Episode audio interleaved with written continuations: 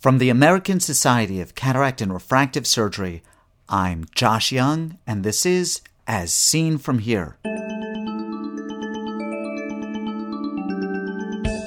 On today's podcast, Richard Packard and Bruce Koffler at the World Ophthalmology Congress. Well, first of all, the material that we're using are high Dk materials, you know, with uh, Dk values close to 100. First, this. If time and money were no object, you'd probably go to a lot of meetings. Not just ASCRS, but ESCRS, APACRS, AAO, Hawaiian Eye, and Winter Update, and you'd learn a ton. But money is an issue, and time an even bigger one. That's why I go to all of those meetings for you. Speak with the presenters you'd like best and get them to distill their talks down to just a few minutes. You can see all of these interviews at no cost at the EyeWorld Replay website. Just go to ewreplay.org, E W R E P L A Y.org, and enjoy. I had the opportunity to interview a number of people advancing the forefront of ophthalmology during the 2016 World Ophthalmology Congress in Guadalajara, Mexico. Edited versions of these interviews are presented on the EyeWorld Replay website as brief videos. I'm going to present these interviews in their entirety over a number of podcasts. Today, we hear from Richard Packard on cataract advances in the last two years and Bruce Koffler on orthokeratology. I'm here with Richard Packard. Richard, you, you, have a wonderful talk. Uh, the, uh, the, the, the WOC landmarks.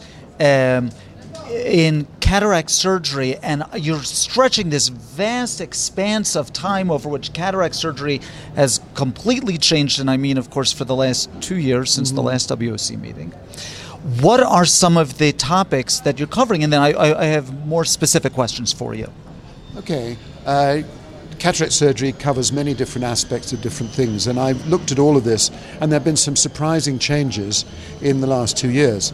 Uh, if we start out with uh, biometry, I think one of the most significant things going forward is going to be what Warren Hill and colleagues have been doing using pattern recognition to find a better way of giving us what we want in terms of refractive outcomes.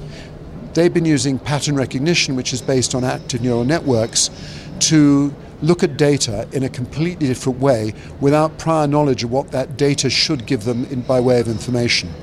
And what this has done across, I think, 12 different surgeons is to produce outcomes when they looked at this retrospectively with 95% of patients within half a diopter of the expected refractive outcome. Now, that is a quantum leap better than anything we've ever achieved by any other means, and I think it's going to be a real game changer.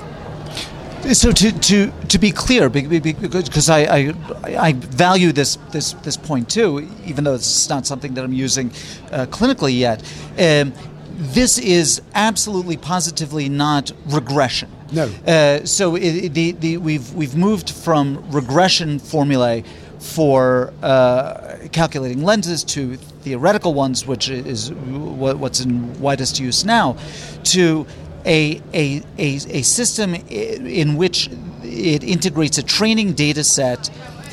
It, uh, a, a, validation data set to make sure that, that it's working and then makes predictions going forward to allow uh, very, very accurate uh, calculations for what the intraocular lens power should be without understanding exactly what it is that it's doing. That's right. And what you have to do is to create a, a radial basis function plot and you draw uh, a boundary around it.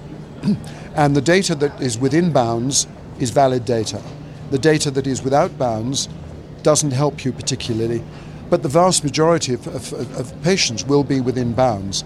And the software will be available in two uh, ways. One, it will be uh, attached to the new version of the Lenstar when it comes out.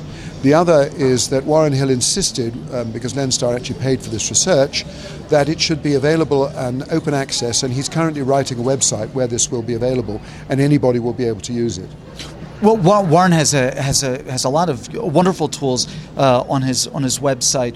You know, while we're on the topic of websites and software and lens calculation tools, this is something else that, that you that you, that you spoke about today. Because uh, one of the other things I'm going to talk about is the new Barrett Graham Barrett's toric calculator, which incorporates the, the, the Baylor nomogram that Doug Koch and his colleagues worked out, and it's available on the ASCRS website. Uh, I, Josh was also talking to me about another thing that uh, Graham's done, which is on the APA CRS w- website, which is a, a, a, way of working out how to correct with your individual patients when you don't get the result that you want with your toric lens, what you need to do about it, whether you need to move the lens or whether you need to uh, use LRIs or whether you need to use the laser and so on and so forth.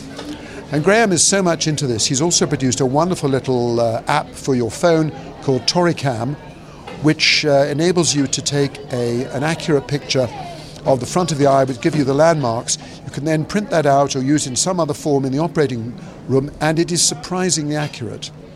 We're very good with our eyeballs and actually working out where the um, the, the, the uh, meridian should be, but actually this has got a little meridiometer on it which enables you to find the 180 very, very accurately.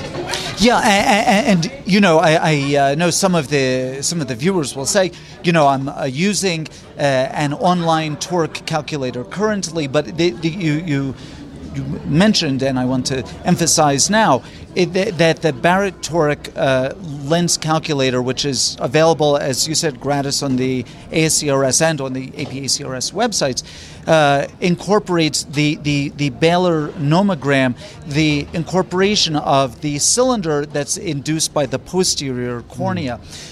Now, there, there's there's a, th- a, third topic, something new to to to to me, that you that you spoke about, which are uh, lenses that, that may not see the light of day in, in my third world country. But can, can, I, can I get you to, to talk about that now? Yes, sure. I mean, one of the offshoots of being able to create a perfect capsulotomy or a perfectly round capsulotomy, perfectly centered, is to be able to improve what you believe to be the effective lens position incorporating all the other things we've just talked about and having a lens which lives within the capsulotomy. And there are a couple of lenses out there in the European field at the moment. One is the uh, Masket lens, which was initially designed to try and combat negative dysphotopsia, but it has a flange on the front of the optic that makes it fit into the capsulotomy. Excuse me. The other is the Femtis lens from Oculentis, which is specifically designed to be captured within the, uh, the capsulotomy to keep it stabilized there. Now, there are other methods of actually producing capsulotomies that are precise and circular. And I'm personally involved, and I will be talking at this meeting about this. One particular laser that bolts on the underneath the microscope. It's a thermal laser which is continuous, so you don't get any problems with pitting that you might with the femto laser. And you dye the posterior capsule with uh, blue and then having lined it up with the appropriate contact lens, which is a custom made contact lens, it takes one second to make the capsulotomy. David Chang will be talking about Zepto at this meeting, which is a mechanical means of using heat to create a capsulotomy. But I think this is very exciting. And if you can guarantee where the lens is going to, going to end up, you will be able to improve on your 95% that you get with pattern recognition. And then you can use that for your premium lenses, your torics, your multifocals, and so on. I think this is a significant move forward. Now, certainly, oh, I mean, one, one, one of the, the, the, the points people make uh, that, that, that rings true to, to, to, to me too is, is that uh, capsulotomies, particularly femtocapsulotomies, are, are solving a problem that I don't have because uh, I'm, I'm very good at doing capsulotomy, but clearly I can't, I can't replicate my capsulotomy in uh, in its roundness, in its size, and its in, its its position in a way that would be necessary to employ these sorts of lenses. Uh, these are lenses that will demand uh, some some external tool uh, to to to produce capsulotomy.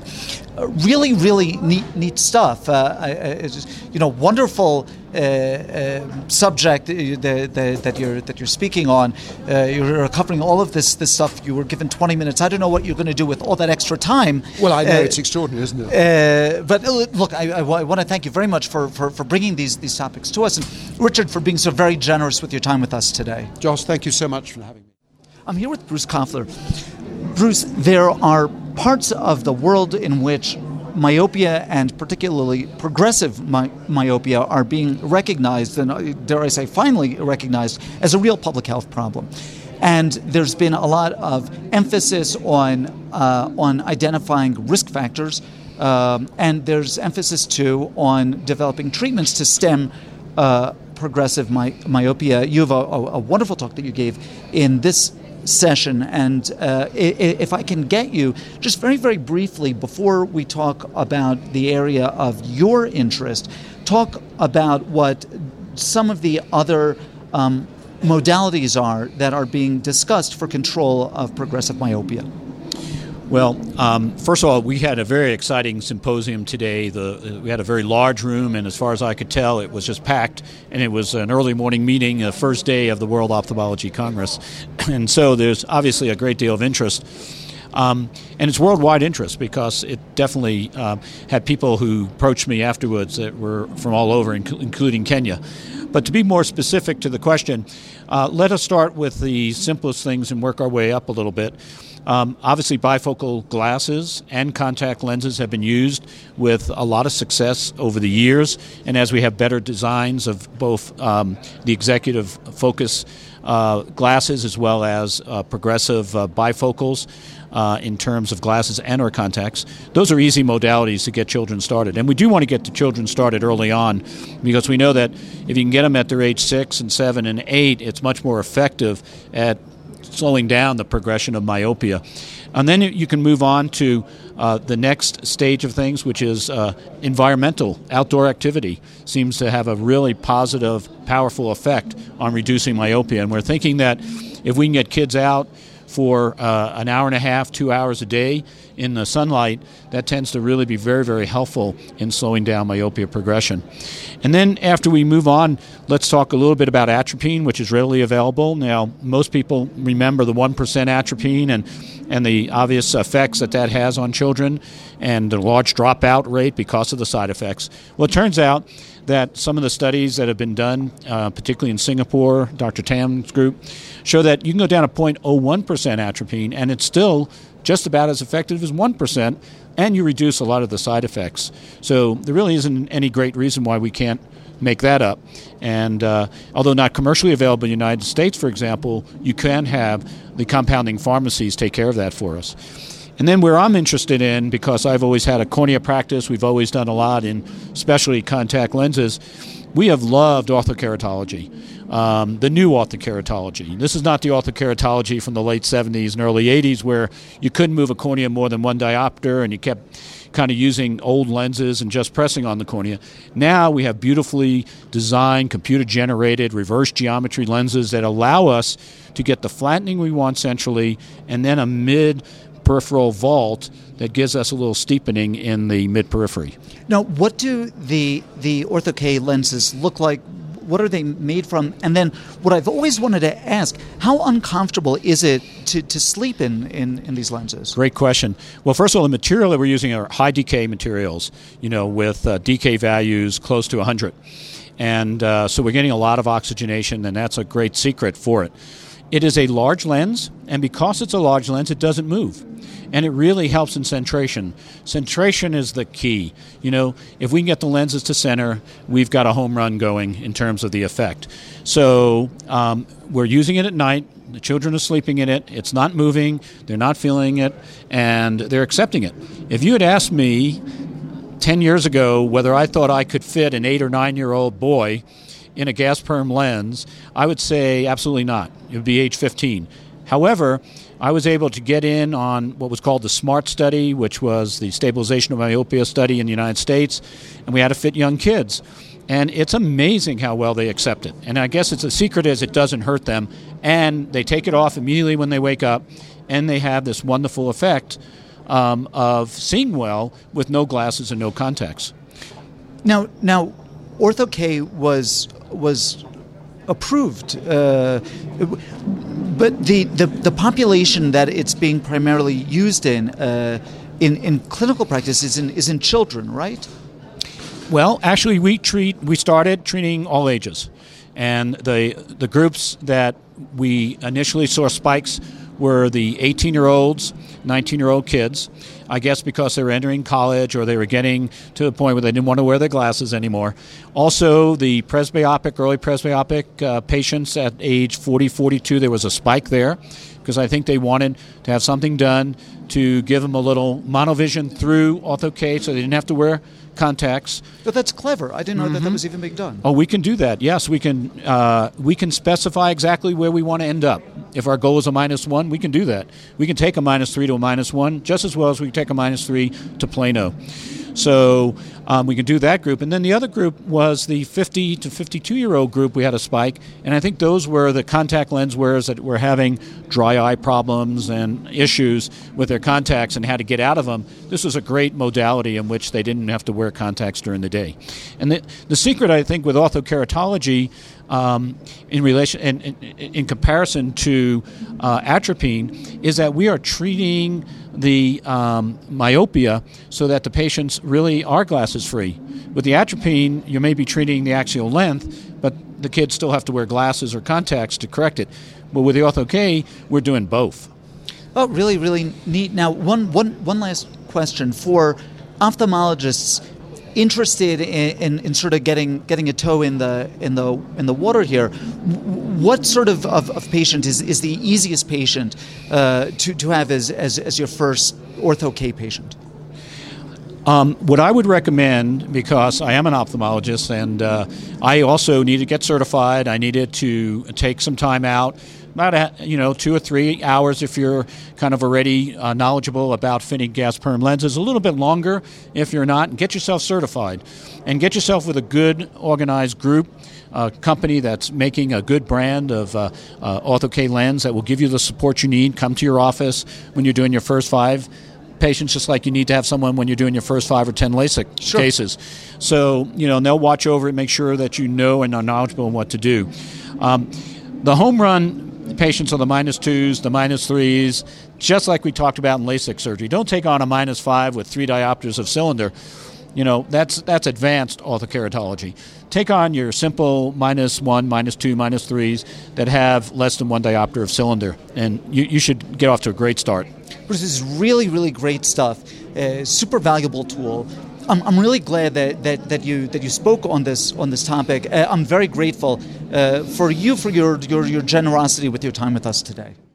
Bruce Koffler comes to us from the Koffler Vision Group in Lexington, Kentucky, and Richard Packard is consultant ophthalmologist at the Wellington Hospital in St John's Wood, London, United Kingdom. Ask questions of Dr. Packard Dr. Koffler, or any of our previous guests, or make a comment about any of the topics we've discussed. These interviews are meant to be the start of a conversation in which you participate. Write to me with your questions or comments at josh at eyeworld.org. As Seen From Here is a production of the American Society of Cataract and Refractive Surgery. Be a part of the next podcast. I'm Josh Young.